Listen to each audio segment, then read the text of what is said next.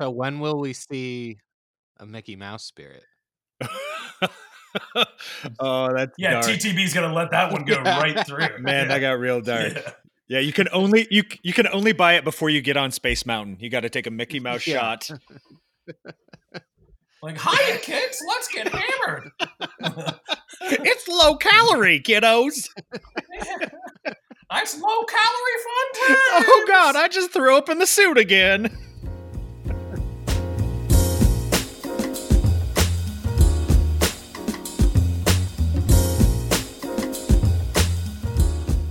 This is the Still Talking Podcast, our irreverent distilling podcast with Zeno, Colton, my, and myself, Brian. Uh, let's jump into the news. We've got news, guys. Exciting. We already alluded to a little bit of it. Seltzer drinks, which everyone is talking about, and I'm already ready for it to be over. I think it'll it'll probably be over by the time this podcast comes out.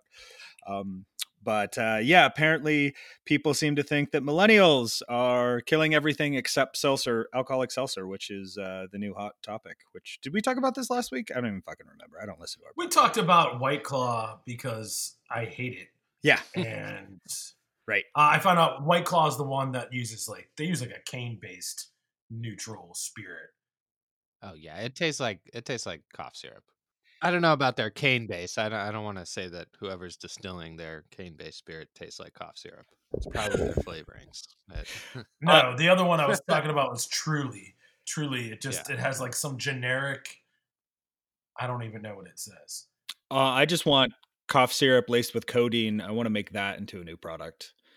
well, I'll have you guys both know. I don't know that. I don't know. This may be on the news docket already, but I believe both Truly and White Claw are now uh, can now be served on tap.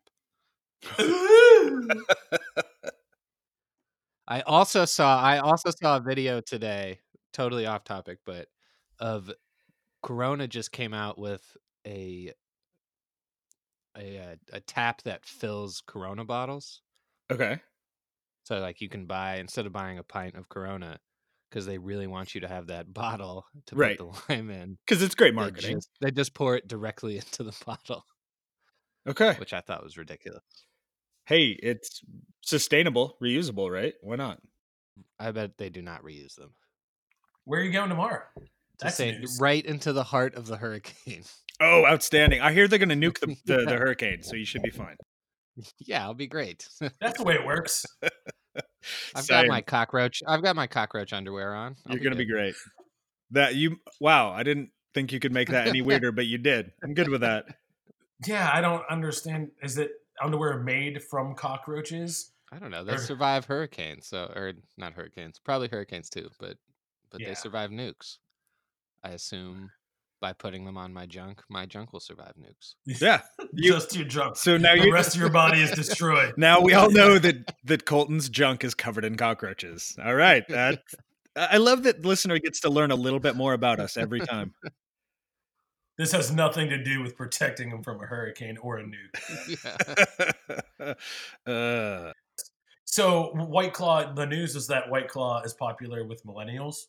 Is that what this news bit? so is this news bit basically talks about how millennials are interested in consider low calorie low sugar options apparently up to 66% of millennials state that they often are always influenced by how a product impacts their health and well-being when choosing alcoholic beverages Well, that actually, the low cal thing, there is some value to that, and everything's cyclical. I mean, Yeah. this like fat free was a thing, right? And then it was just a bunch of sugar. And they're like, well, that's bad too because it's calories, Right.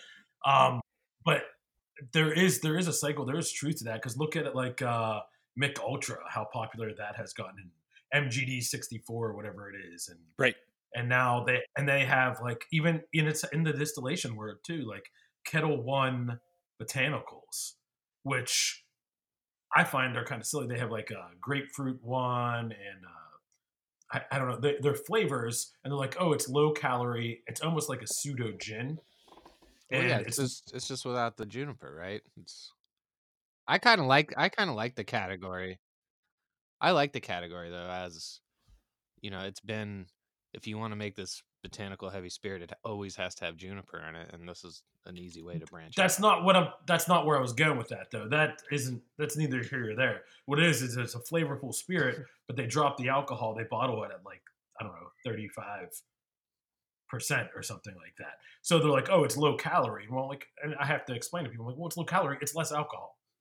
Right? That's is what making that's what's making it low calorie. Yeah. So there is a trend in there that's even transcending into our industry too. So I, I- I can't argue with that. Is it going to last? I don't know. I don't know either. I mean, so just as a, a final point of comparison here, and this is from the uh, global global data provided this information, but uh, in the survey said 60 66 percent of millennials note that as part of their alcoholic beverage choice, compared to 40 percent 47 percent of the national average. So on the national average, less than half consider the health ramifications apparently, um, but it's higher with millennials. So as an age, You're category. drinking fucking alcohol. of course. You're like, oh, I want my I want my alcohol to be healthy. Fuck you. I can have All right. six healthy alcohol drinks versus Yeah.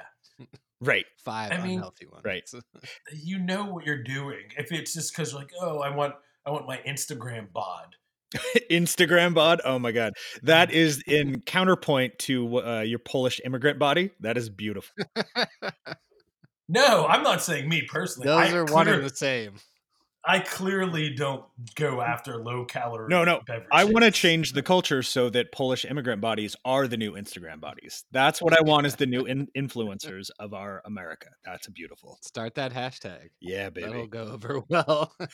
It's not far from a dad bod. Like you know, Okay, so as a side note to this too, there was one interesting thing. Uh, Coca Cola apparently too has entered the market uh, in Japan with Lemon-Do brand. Um, it's essentially it's made with white liqueur and carbonated water. So that's interesting to see non-alcoholic companies entering the space as well. Is that their first? They must have have they must have some other entry into the alcohol. I would imagine they probably toyed with alcoholic drinks before, but I believe this is their first entry into the you know the seltzer, the alcoholic seltzer side. But I could be wrong on that too. isn't Coca Cola like ABC and ESPN and Disney? Isn't it all like one company? That's probably not true, but I feel like Disney owns everything. I feel like you just came up with a new conspiracy people, like or conspiracy theory about lizard people and Coca Cola and how they own everything. But I'm good with that. hey, the fact that ESPN and ABC and Disney were the same thing, I was, I was, I didn't know that for a long time. I'm also an idiot, so Right, right. I think that's in our bios for the podcast, so that shouldn't be a surprise to anyone. But uh, thank you. my point is, my point is, is Disney owns a lot of things, and maybe Coca Cola probably also owns a lot of things. So when will we see a Mickey Mouse spirit? oh, that's Yeah, dark. TTB's gonna let that one go right through. man. yeah. That got real dark. Yeah. Yeah, you can only you you can only buy it before you get on Space Mountain. You got to take a Mickey Mouse Yeah. shot. Like, hiya, kids, let's get hammered. it's low calorie, kiddos. That's low calorie fun times. Oh God, I just threw up in the suit again. oh, this is bad. All right, we're off the rails. We're going back to new products. Uh, Zeno, this one's especially for you and I. Pumpkin spice latte Appalachian sipping cream from Sugarland Distilling Company. So Oh my god. it's there. Uh, it comes out late August and will be available for a limited time.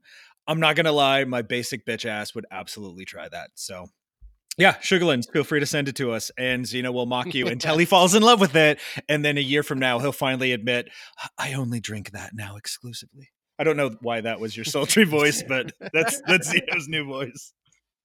It sounds exactly like my voice.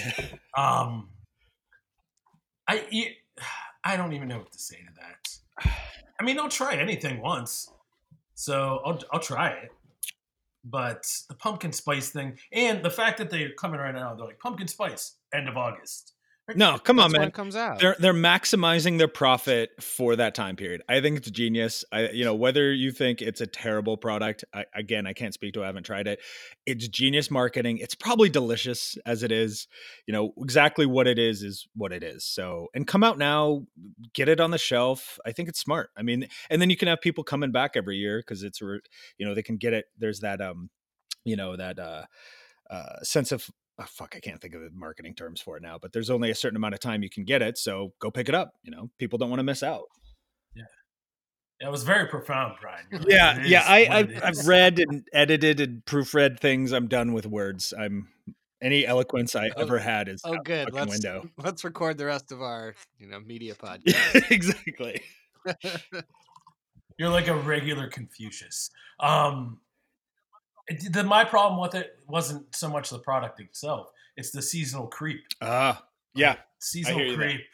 It drives me crazy. Even Oktoberfest beers. What, are you No. saying that your Christmas tree is not up already? yeah, Like I saw, I saw Oktoberfest beers in July. I think. Yeah. that's too much. It That it does- like leftovers. It does feel like if you're going to start hitting the fall stuff, you got to wait till September 1st. You you got or at least you, you got to wait a little bit. Yep. See you in September. Yep, I'm with you on that. Okay, uh, last bit of news. Well, uh, a couple more pieces of news, but the last one I'll do before I hand it over to Colton because he has a few. Uh, the USA Today, uh, USA Today top ten lists for craft spirits producers is out. Uh, I bring that up because I am apparently one of the experts on their panel and have been for the last like three or four years. I have no idea why the fuck they keep asking me. Uh, I give them no credit for reaching out to me as an expert on their panel, but I've done it. I enjoy it. And yeah, I get to basically put out names for them to uh, basically put on their list for craft producers that get votes. So yeah, it's cool. If you get a chance, I think it, the voting started on Monday, the 26th. And I believe it runs till September 23rd. That's when voting ends. And winners will be announced on the 10 best on Friday, October 4th. And it's just a marketing thing. People can vote, I think, what, once a day? Uh, yeah, you have to vote once a day. Well, I mean, you don't have. to. You don't have to, but you can. Yeah, you only get one vote a day, but you It's the only way. It's the only way a distillery wins. right. So if you have, yeah, I mean, Colton, you you guys have been nominated before. I don't know who would put your name in the hat, but Some sort of idiot. some sort of idiots on their expert panel. uh, so yeah, Corsair's got it before, but so it's interesting because after the first year I did it, I reached out to a bunch of people that got nominated and went through the process because I was curious how it turned out for them, and we did a story on it too. But essentially, it is decent marketing. People get a lot of like they get a ton of traffic from it online even when they're just nominated and then if they actually win the traffic continues to keep coming and it's good for marketing people will do little write-ups on it you know it's a popular culture thing but the thing i found really interesting and i'll let you talk more to this too colton if you have any more anecdotes about it but i've heard from people who get nominated they will start getting contacted by companies that will basically vote for you you have to pay for it so essentially you buy votes and they have voting farms that will go on there and just try and load it up so you can win. However, USA Today, I've talked to them about this too, and they have basically they have things in place that void those votes. So my advice to anyone who gets hit up to buy votes or any of these kind of contests that are online, don't waste your money. You know, get get your social media out there, use it as a social media win, but don't pay for votes or anything like that. It's just it's not going to work out. I'm going to give the other advice: pay for votes. Um, you want. We want to make sure the best. Uh, spirit reach out to. Still Talking Podcast, and you can buy three votes a day every day for your I'm, product. I'm going to give the third. well worth it. I'm going to give the third advice. Become a company that gets paid for votes. That's really what you should. do.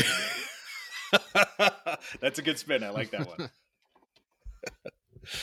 Uh, no, that just blew me away though. That people were actually like, "Yeah, pay me a thousand dollars and I'll get you this. I'll get you this win." So that was really interesting. Yeah, but not to get off too off the top off topic. But there, I mean, there are competitions that are like that, Sure. right? You you Mhm. pay, you get this award. Oh yeah, they absolutely So- exist. so, And I mean, God, and that's for anything. Like the old, the old. yeah, we're not talking about our industry only. That's it. I, I'm pretty sure if we put in for it, we could get one of those JD Power and Associate car awards for the podcast. We just have to put in for it. Let's get one of those. Who the fuck is JD? And are they that powerful? Their associates. certainly I don't know, but his associates, yeah, their associates got some uh, media buy power. Fair enough. All right, uh, Colton, you had a couple news items before I get into my last one, which will then segue into the topic of the See, day. Brian, I send these to you so I don't have to read them. Now I have to go through my email and see what I You even sent. Bastard. I don't, I don't do either. I do nothing. Yeah, sometimes, sometimes I get bored. Uh, sometimes I get bored during lunch. So, uh, well, and you look up yeah, just headlines. headlines. I have read none of these articles that we're about to talk about. Okay, I, I've got them here. If you want me to go through them real quick. Yeah, just read the headlines and we'll just talk Yeah, about we it. don't need the actual it. article. It sounds All right. J- Jameson rapped for encouraging irresponsible consumption. Uh, a complaint by Alcohol Change UK that Jameson Irish wh- whiskey barrel back promotion for the on-trade encouragement uh, encouraged irresponsible consumption has been upheld. Uh, my quick reading of this earlier is essentially, uh, and I don't obviously we don't know if it was Jameson themselves or one of their marketing PR groups, distribution people. We have no idea exactly who was doing it. I mean, we could look into it, but I don't want to get sued, so I'm not going to lay blame on anyone. But the allegation is that they were basically providing shots with beer. So when people would get beer, they would throw in a shot of Jameson. Um, and there was kind of a tie-in to it, like it came from like a barrel tap, something like that. There was there was a marketing angle to it. I think it's one of those barrel back programs that that uh, Yeah. that Jameson does where they Yeah. trade with breweries. Right. So people were essentially taking it as like a shot, and then the beer was a chaser, which was increasing the alcohol consumption based on the allegation, which, I mean, obviously that makes sense. So it sounds like that ruling got upheld. I mean, nobody's ever heard of a shot in a beer before. It's really brand Yeah. new marketing scheme. Well, essentially, the problem is it it was increasing the alcohol intake up by up to 40%. So people were assuming they were just buying a beer and then they got that coupled with it without knowing. Um, there's consumption issues. So, I mean, there you go. Responsible drinking no, and all that. Okay, hold on. I don't think anyone was giving away. Was it a deal? It was basically a I think I think that I think that they're just saying by having this ad campaign, you're encouraging over consumption. By saying, "Hey, every time you get a beer, you should also get a shot." Does that work? Because that's my advice too. yeah. right? Yeah. I, I stand by that. I mean, a, a shot in a beer is delicious. I, I agree. I'm a big I'm a big fan of the uh, High Life Pony with a, a shot that I sip on. Thereby because, reducing uh, your alcohol consumption by 40%. Yeah, there you go. See, I found I found the line right. You did. You did. Well done. It always confuses me when I read these uh, European articles where they talk about alcohol units. Apparently, a beer is 2.5 units of alcohol, which I mean, it. I would like like one beer to be one unit, right? I don't think you Yeah. can just make up math for to work in your favor. I feel That's like not- you can do whatever you want.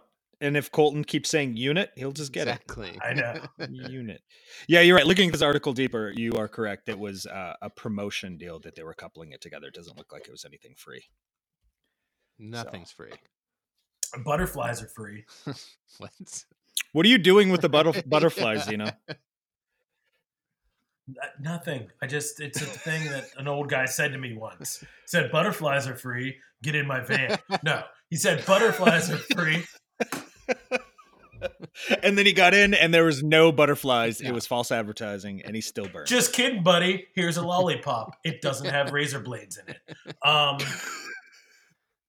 no, there's an old saying like butterflies are free, but you got to buy a net.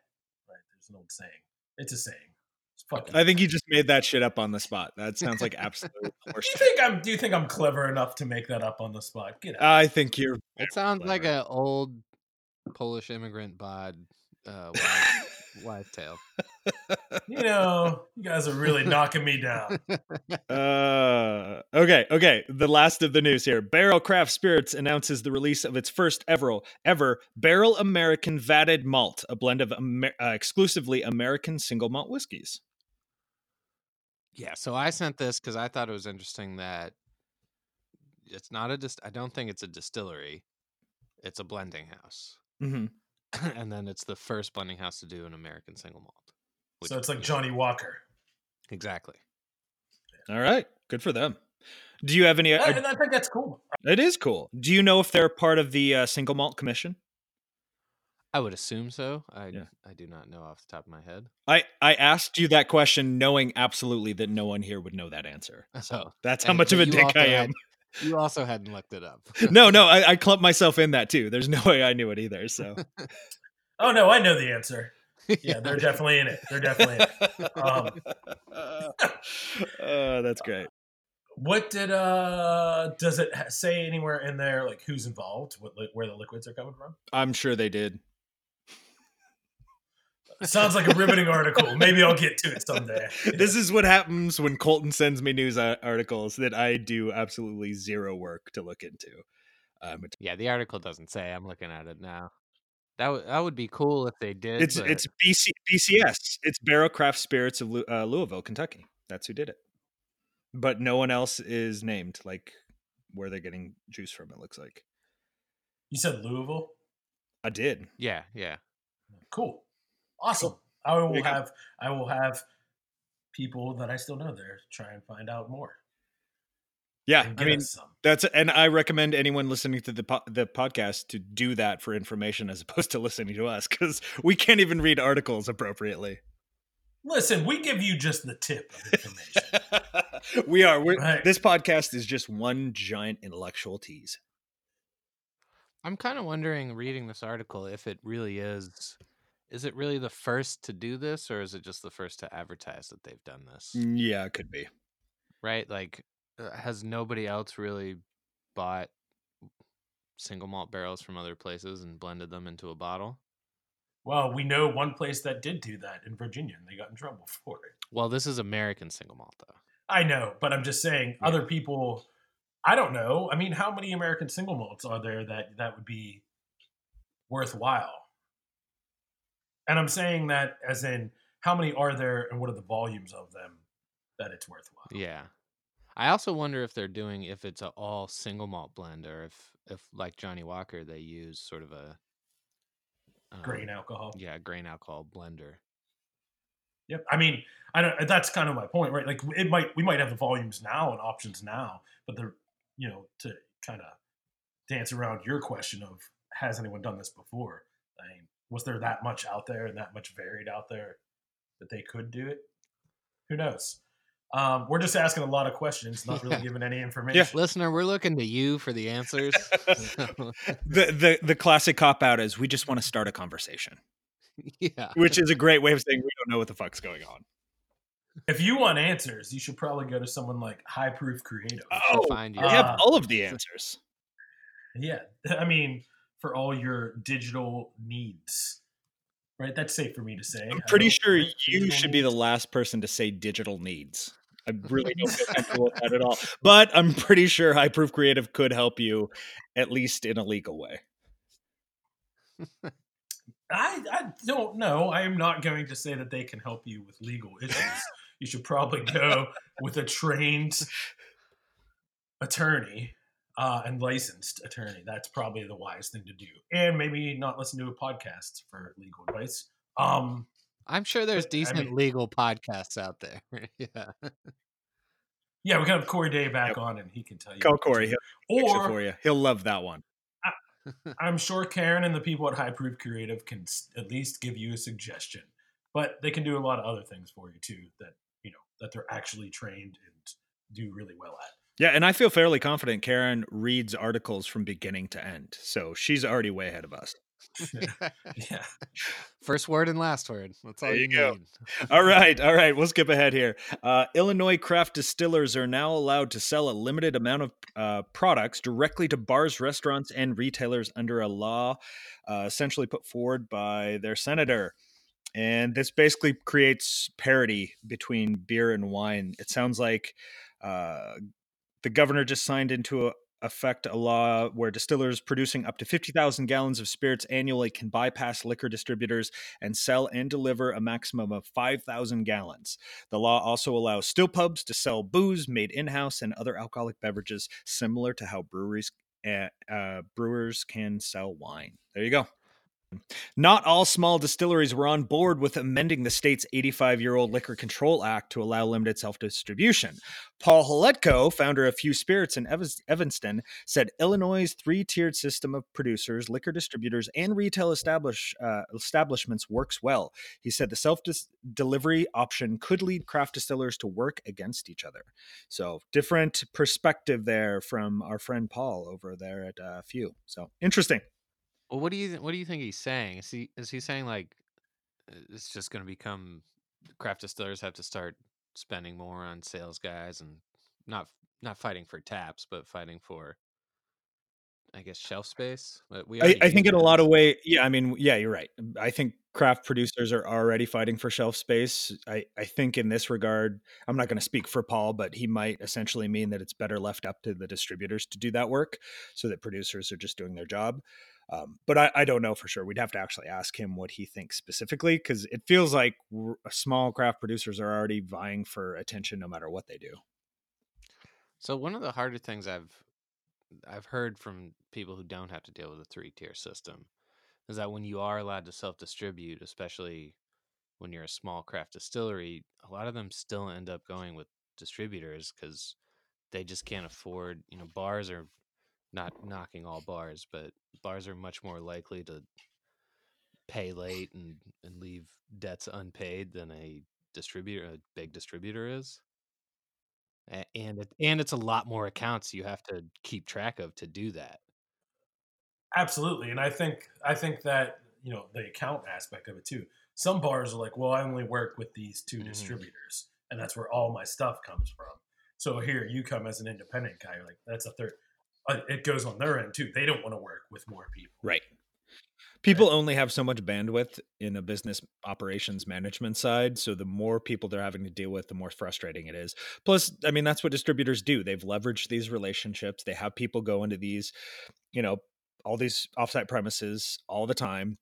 It just makes sense that that's what they're positioned for. You know, we we give distributors a lot of shit, and a lot of people do, but they're good at their job. And if you can get one to actually work with you, yeah, it makes sense to work with them as much as you can because it can be real tough to. I mean, if you're starting a distillery with the plan of doing pure self distribution, it's going to be real rough. It's going to be a tough business, especially as you grow.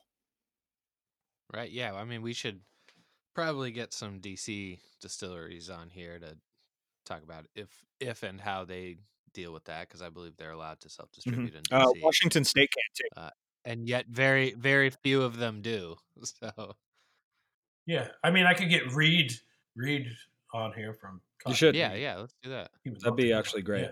I the people I've talked to anecdotally, they'll do self distribution kind of early on just to get the ball rolling as they're producing their products, almost to test the waters to build kind of a cult following. And then usually that's when they're trying to sign a distribution deal anyway. And that, you know, there's nothing wrong with that. In a lot of ways, if you can go to a distributor and say, "Hey, look, these are the con- you know, these are the um uh basically all of the places I have my product in just through my own, you know, pounding the pavement, they'll take interest and you might be able to get a pretty good deal that way. It shows that you're already qualified, so to speak. That's such a yeah. You're right. That's just that's such a small sect of anyone who's even allowed to do that. I don't think It is.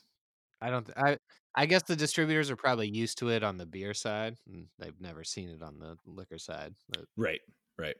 Okay, last bit of news that will segue into our main topic today. Constellation Brands has made a minority investment in Durham Distillery out of North Carolina.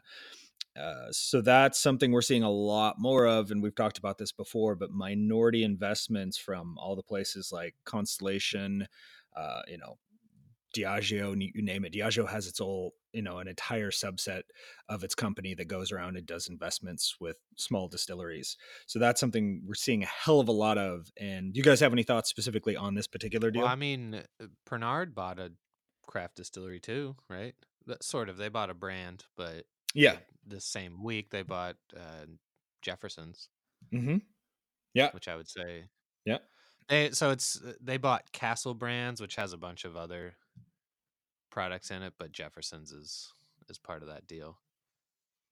And Jefferson's is made at that Kentucky Artisan. right? Yeah, well, was until this week, Yeah. I would imagine.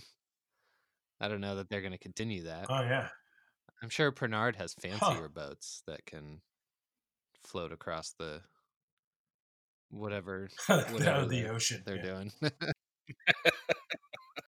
So that that opens up the conversation for you guys. We we chatted about this a little in text, but uh theoretically if you guys had a distillery and you had constellation or someone else come along and say all right we're going to buy a minority stake.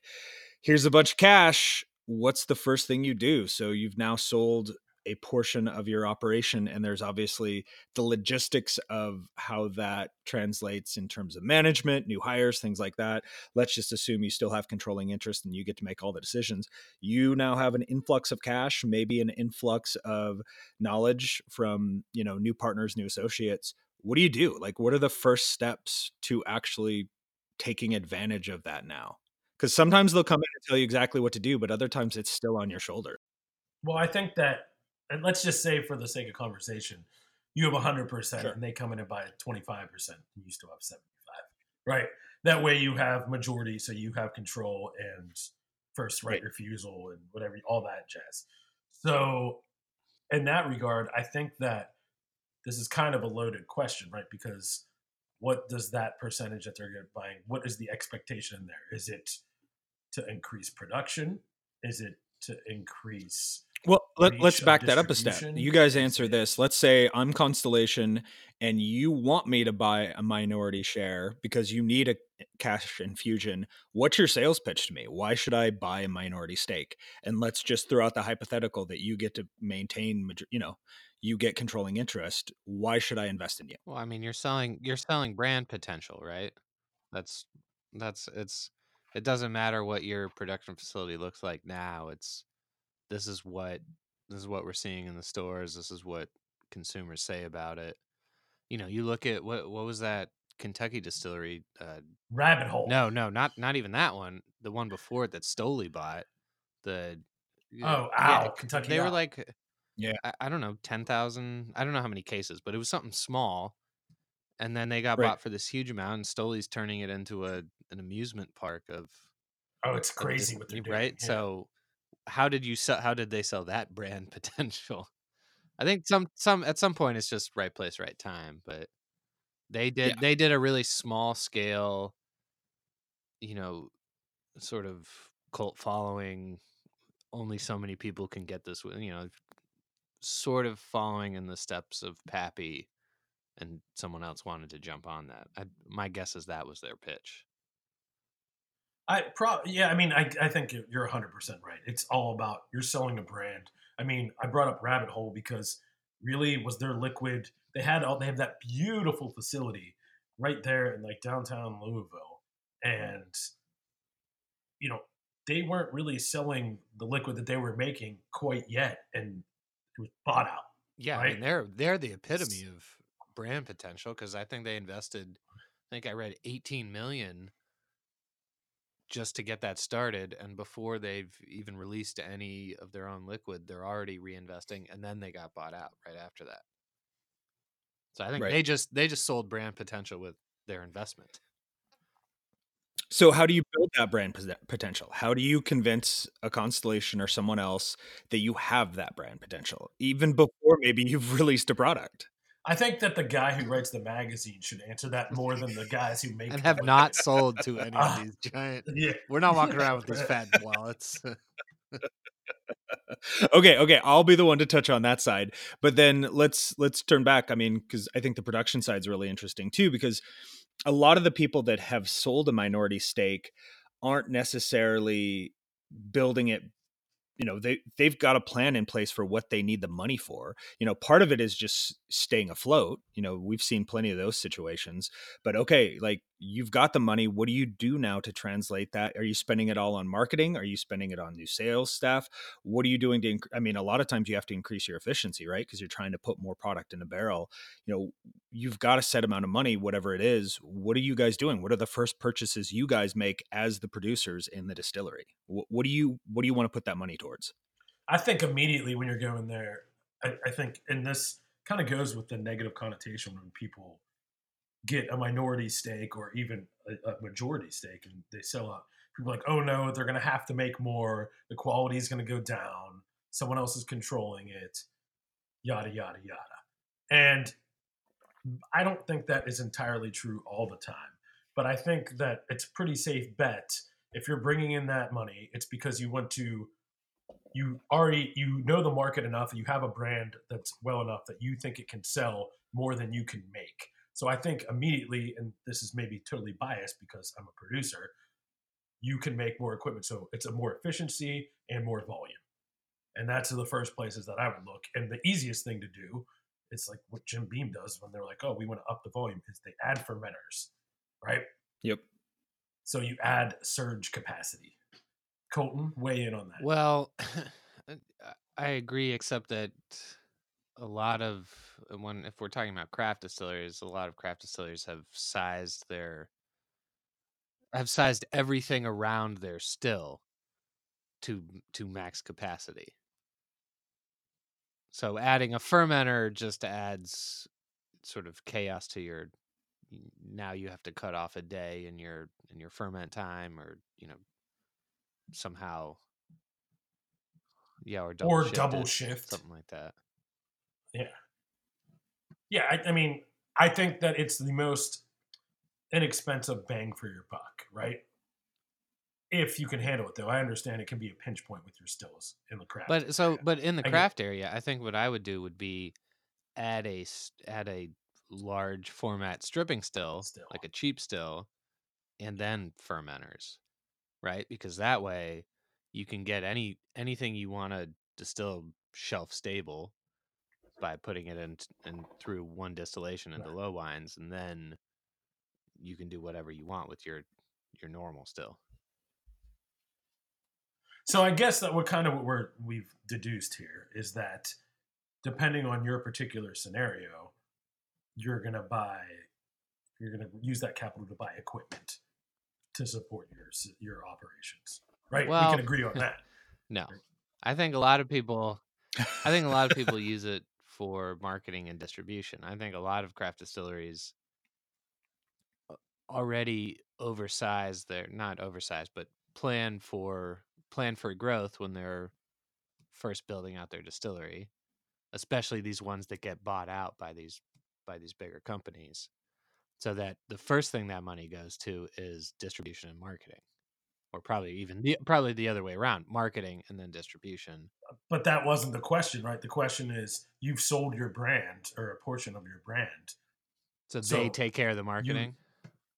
So you would have to think that they, you know that your brand is good enough for this person to invest a significant amount of money, so that the marketing would be taken care of. Like, I mean, I think that comes with the territory. Yeah. If Stoli comes in and buys thirty percent of my company, Stoli's going to market it, and I'm going to have their distribution. yeah, I'm gonna feel right. That's how. I mean, so that was my perspective of it. So I don't disagree with what you're saying. I just think that in this scenario that we're talking about, that's like that's gonna happen, right? That's probably the whole reason that they're investing.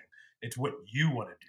Yeah, and that's actually a really good point because they they're going to come in and ask you what your plans are. What do you, you know, validate to me why I'm going to give you a million, two million, five million, whatever the fuck it is, to basically how are you going to make me money in the long term? And part of that is yeah, the marketing, the distribution, and leveraging the value and the assets they have. So that's the other thing is, you know, it's great to get a cash influx, but don't just sell to anyone. Because if you're selling to someone who's only going to give you the cash and no other additional support, that's probably not a really great deal.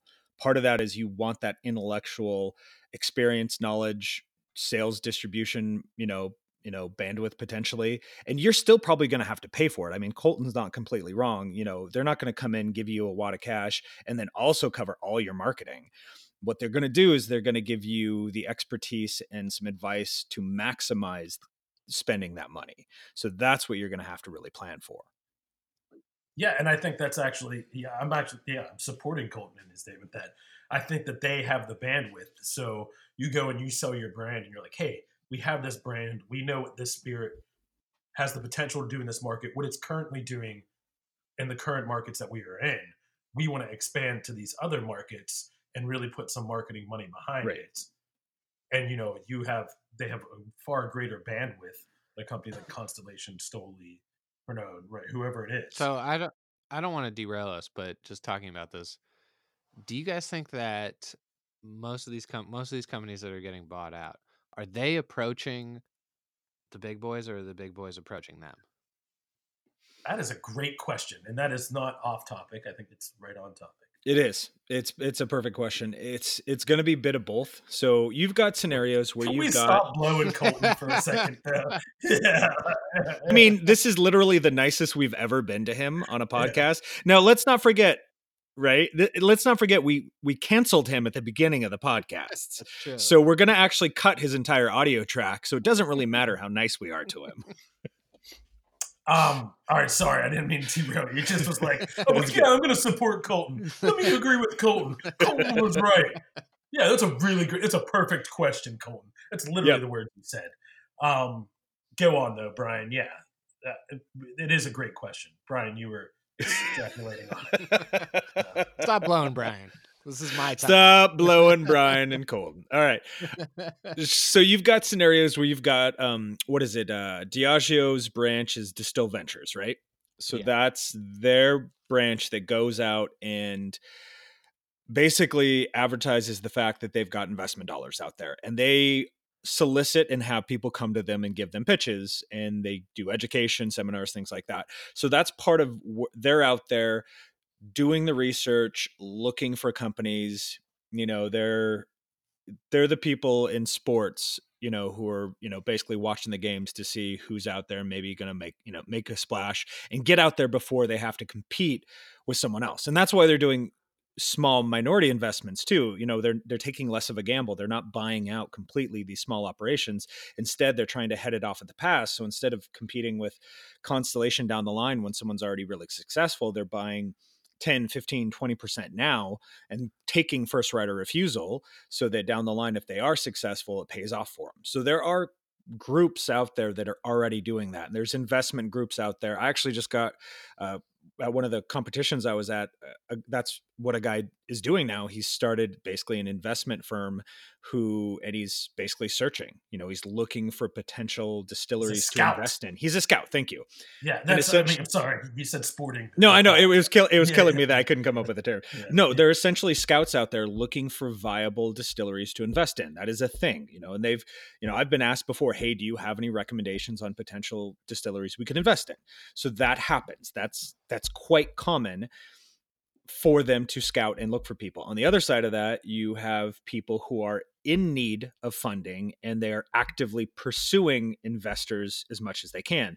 And you had asked earlier when we were first started talking about this how do you position yourself to sell a minority stake? And honestly i'd have to say it's not necessarily the sexiest answer but it is networking.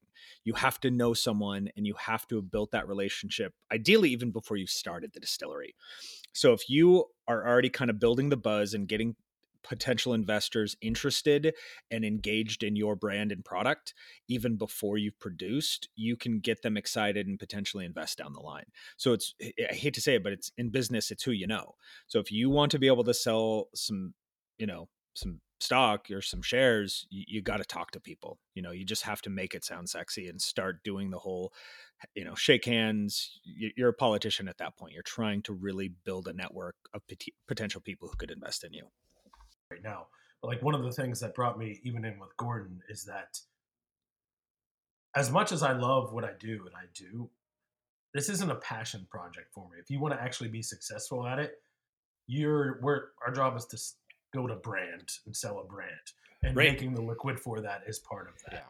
So, um, I, you know, I'm not saying I'm going to sell my soul to the devil or we're going to look for anyone or anything like that, but and I and I definitely But I'm love what I do. to I it. want- yeah, I would do any, I would do anything else, but like that's the goal. The goal wasn't like, oh man, I really love making wine and beer and spirits and the chemistry that goes involved and like I do. I love all those things. I've dedicated my life to it, but that's not why I'm doing what I do the way I do it now.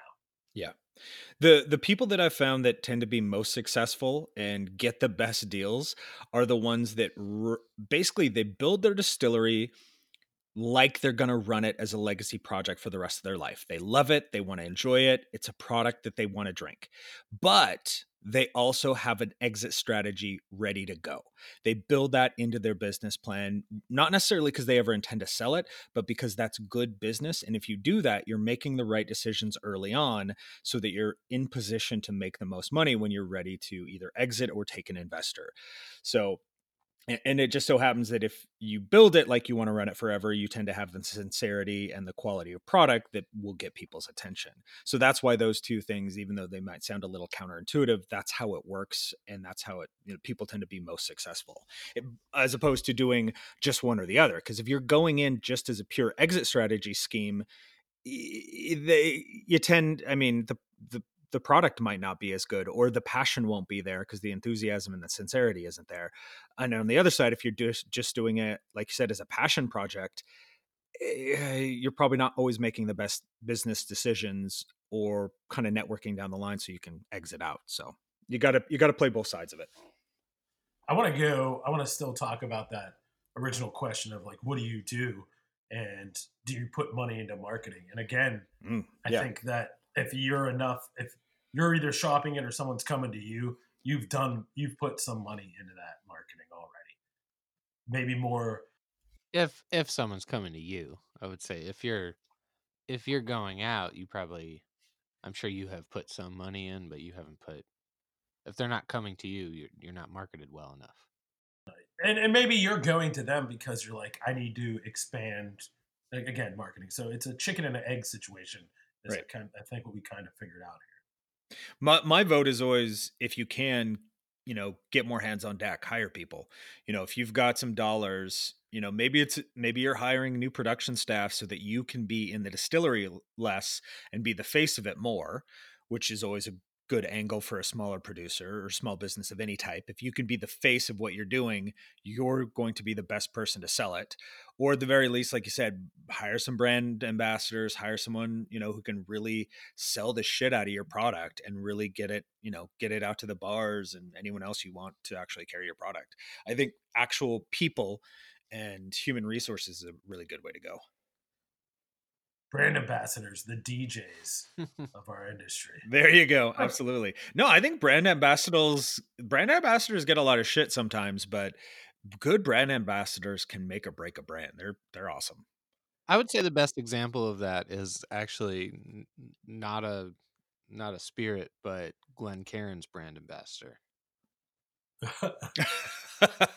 Our good old friend Duffy. Our good old friend Duffy. Yeah, Mar- that uh, dude yeah. makes uh, Glencairn in America. M- Marty is like the only face of Glencairn in America, and everyone knows him. He goes to everything. He is personable, friendly, and he doesn't. It's funny because like he doesn't pitch Glencairn. It's not about him. Like I've barely ever heard it pitches himself. I no, he does. Yeah, it's amazing. Like that. How many times has he actually talked about Glencairn glasses? I don't know that I've ever talked with him more than three seconds about it, but he is really knowledgeable and really helpful and he's a great brand ambassador. You're right he's a great example. I got a question about it actually. So say it does happen and i don't give a shit if you're going to spend it on marketing sales human resources uh, raw materials better raw materials or you know uh, expand your capacity whatever you do i don't really care about that. What what are the things that can go wrong that you could do? Like what are the definitely don't do if this happens if you get that money? Uh, from a regulatory standpoint, make sure that you update uh, who the ownership is on your basically your TTB records and things like that. You have to file updates with the state and federal government of ownership change.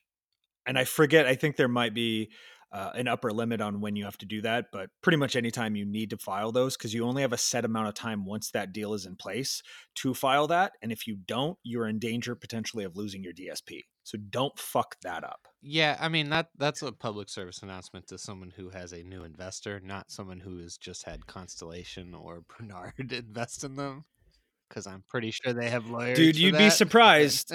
that, yeah, but you'd be. I mean, yeah, you you would hope that that doesn't happen. But anecdotally, there are stories of places that have got money from bigger players that you would assume that shouldn't happen, and it still does. I mean, we just uh, we a few episodes ago we read that. uh press release from TTB basically saying they were giving a grace period. I believe it was to the right, wholesaler yeah. side, uh, basically saying, "Hey, you have till the end of the year to tell us and update your records of your your ownership." because even these huge ones weren't doing it. So never assume that the person that is investing in you knows all of the legal re- regulations and that they're going to make sure to cover that. You've got to make sure you have your own legal counsel. Obviously, you should anyway if you're negotiating anything with ownership. Don't assume that their lawyers are on your side because they're not. But that is the one big one is make sure Yeah, you update at- those. Yeah, and I mean it can it can go south. I mean, there's like vertical integration, right? You know, if I'm going to use, I mean, I can say this because it's like, like Bill Goldring, who owns, you know, Republic National. I, actually, I don't know which one he owns. If he owns that or if he owns Sazerac, but his kids own a different one because you know you can't own the distributor and a giant producer. Right. So like there's those kind of things. So you I'm not that's an extreme case. But if you had someone who came on and they have a mine, you know, a stake up to a certain percentage in another company that's a conflict, Right. then so I mean, I think that's the whole reasoning behind why you have to do that. But your lawyers should be digging through that stuff too, right? You've yeah, you've got to do your due diligence. through the guild we're we're fighting there's this I, I don't know what you know guy in the back office reinterpreted what law but basically they're they're trying to say that um, any tennessee distillery has to now submit like a ton of financial records and basically your entire life has to be laid out for any investor at any amount in a distillery and there's a lot of distilleries that get you oh, know Jesus. one two percent investments from from big rich guys who are not interested. Yeah, well, I mean that's what family and friends. laying out their life story to the Tennessee government. Well, also, also new new operations a lot of times will take the friends and family money Yeah. when you're first starting up, and so you sell you know a certain amount to people you know, and yeah, same thing. They don't necessarily want to have to. Well, have yeah, all and of their and, and then there. you have to go and ask them for it, and that, you know it just creates you don't have you're you're supposed to be making spirit. You don't have time to be haranguing your your great aunt for her social security number. right, and if she. No, exactly. And if it's a small amount of money where they're like, "Hey, here's ten grand. I hope you work. You know, I hope it works out." But then you hit them with a bunch of paperwork and filling out a bunch of things, then they may say, "Oh, it's not worth Yeah, it." exactly.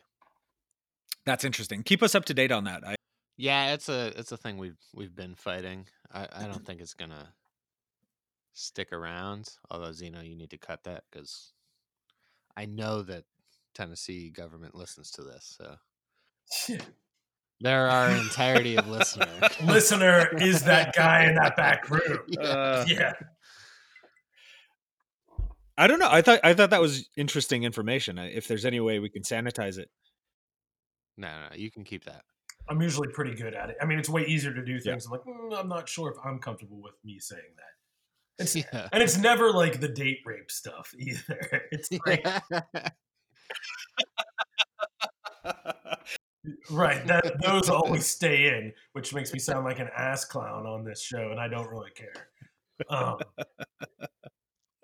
so yeah, well, I mean, that's all right. So Uh. number one, don't do right. Any can you guys think of anything else like that happens? yeah. and, like you know, you don't want to be like JoJo the Idiot Circus. All right, here's here's the second biggest, and this is this isn't gonna be for your standard.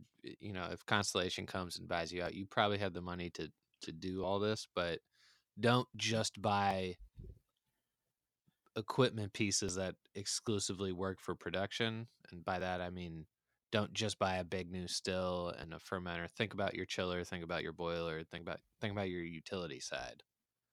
Right? Yeah, Because that's a great don't Yeah. don't oversize all your equipment and then realize oh shit i can't operate this anymore I can't produce enough energy Right. yeah to yeah right yeah yeah you could definitely uh what is it outrun your landing pad sure that's a saying Yeah. yeah It is now. nailed it God, we're all so fucking. They're beautiful wordsmiths Um, here. no that's a really good that's a really good point like yeah don't go well even to your point what i said is immediately you can add fermentation capacity which is true but you know if you don't have the stills to support that um, yeah exactly i mean that's where where do you where do you go sour Yeah. ferments yeah right Oh, yeah. I mean, it, it could be as simple as: Do you have a plan in place to get rid of the additional waste material? Uh, I would say the other thing, and this, I think most people do this, but keep it in mind is if you're going to sell a minority stake, make yourself comfortable with the idea that you potentially will get phased out. Like, no matter how good your contract is, you now have a you know you're going to have some sort of board or you're going to have some sort of oversight from the people you're selling to even if it's really minimal and if you're not hitting the goals or keeping people happy you you know you could be running into problems so i mean if you have controlling interest great you can go a long ways but it will erode at your control at a certain point so be comfortable with that make sure whatever deal you set up you're really you're planning for the long term and if you miss some of those benchmarks you got to deal with the repercussions of that. There's make sure you know you're you're out there you're looking for an investment or or maybe they came to you but know that even if it's a minority stake now you basically have no other out if it's one of the big companies because they're not uh, you know Diageo's not going to buy a company that Constellation owns 25% in or 30%, right? Right. Like you're basically kind of shooting yourself in in the foot in terms of other options. you're really limiting yeah exactly you're now a good contract can be written in such a way that they have first right of refusal and if you can't come to an agreement they still have to sell their shares when you're ready to sell. So that's that's not uncommon. So essentially they can't in most cases a well written contract they can't just sit on their 25% and never let you sell. That's not how it works. Essentially what happens is after they basically they turn it down or that you can't come to an agreement after whatever set period of time for whatever negotiations arbitration whatever you want to do however that contract is written. You then can go out to the wider world and get another buyer but then you're starting over from scratch you're trying to get that other buyer and it usually doesn't I- in most cases i don't think they'll care that constellation owns 25% necessarily but it may raise questions of well why didn't they buy it? You know why are you coming to me if you couldn't sell to your minority investor? That does make it a lot harder um, and sometimes contracts can be written. I've heard a few cases where you can't put it on the open market like you can take offers and people can come to you and try and buy you out but you can't necessarily go out to other people or it's such a long period of time before you can take it on the open market once you've notified them that you want to sell that it can really be prohibitive so I'd like to see a I'd like to see a case study of how many how many of these big buyouts or or sorry, how many of these minority buyouts don't end in majority buyouts. You know what I mean?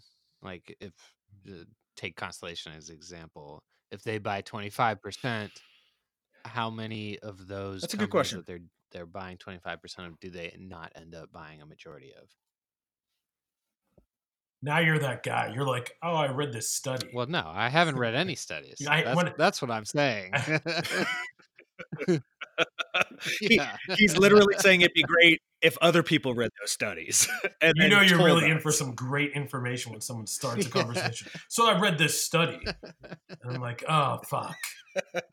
Ah. no, no, the classic is, oh, I listened to this great piece Yeah. on NPR. That's always the start of a great conversation. I think what you guys were, you know, we're getting down to. I think one of the things that I could say is whether you're going to someone or someone is coming to you, you better have your ducks in a row.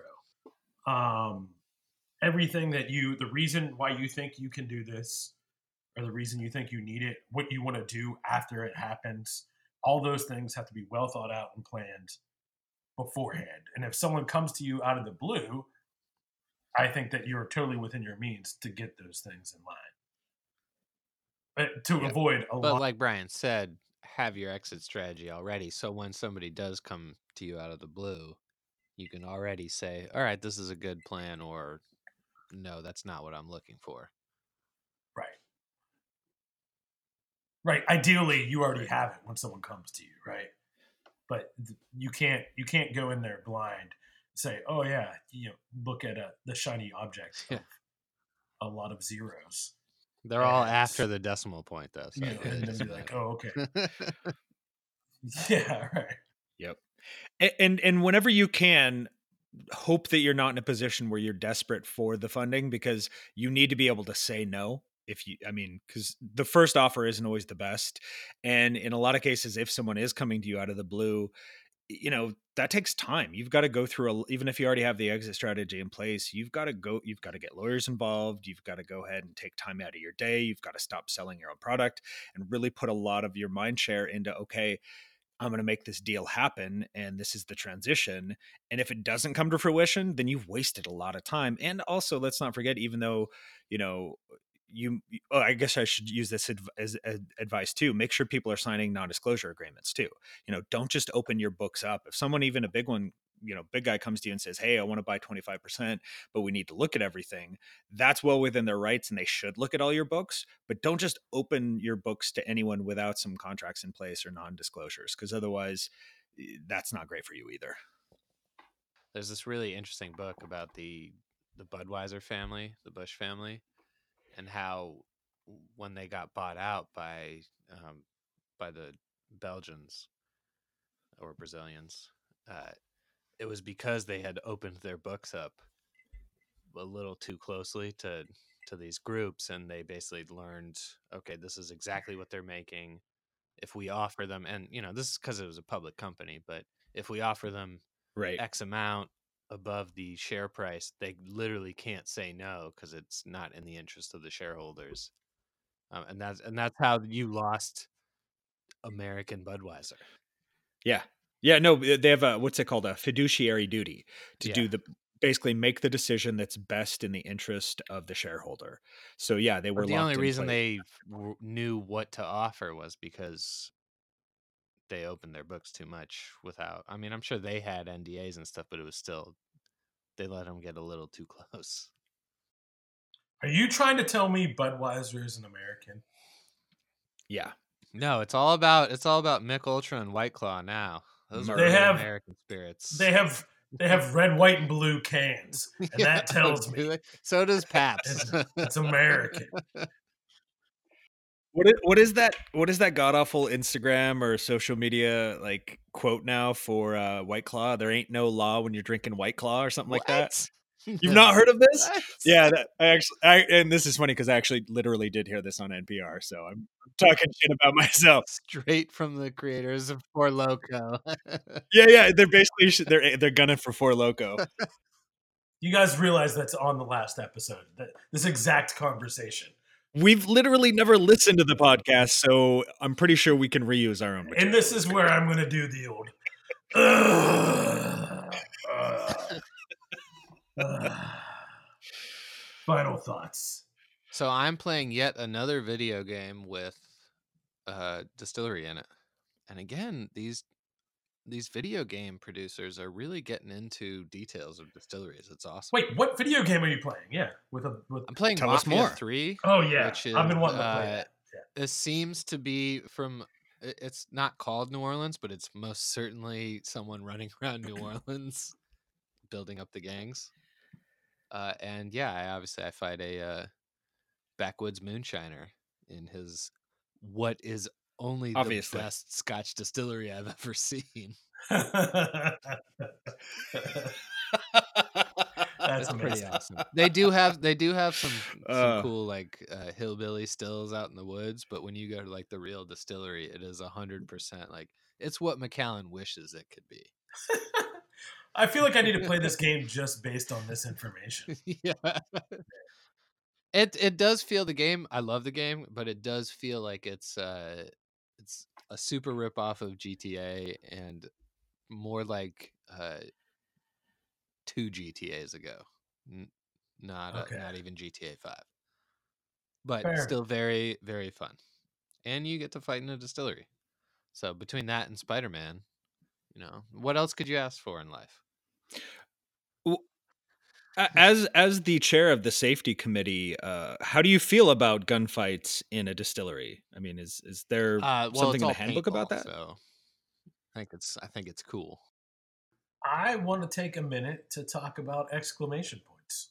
Excellent. Um, Wait, I- sorry. Excellent. Oh. I fucking hate exclamation points. I really do. When someone like writes an exclamation point, Uh. I'm like, no, you weren't that excited when you wrote this.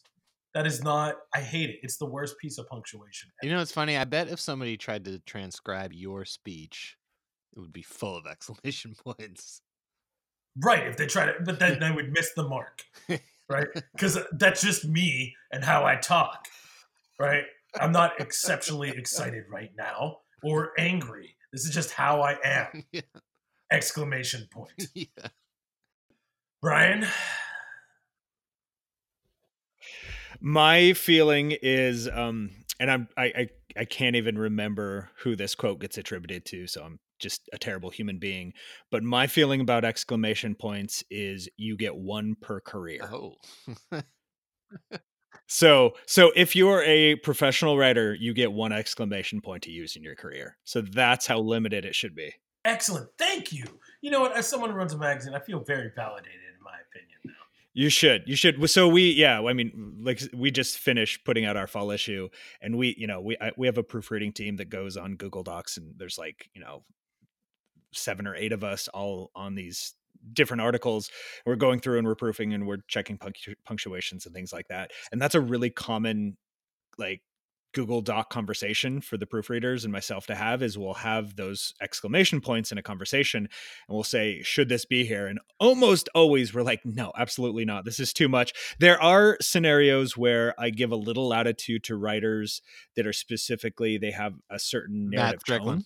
Because I, you know, hey, Matt Strickland, I like them to have their tone come through because it differentiates the article and it makes it so it's not so dry. And in some cases, I'll give a little attitude, but again, I do like people asking my advice on exclamation points. Yeah, you get one. You get one in your career. That's great. I think it should only come after the word zoinks. Um, because that's the only thing that makes even a, the slightest bit of sense. Um, hiya. As Zeno screamed into the void. That's the end of it. Let's drink some alcohol. Back to Mickey Mouse on Space Mountain. Yeah. I feel like we're done. Love you, dummies. All right.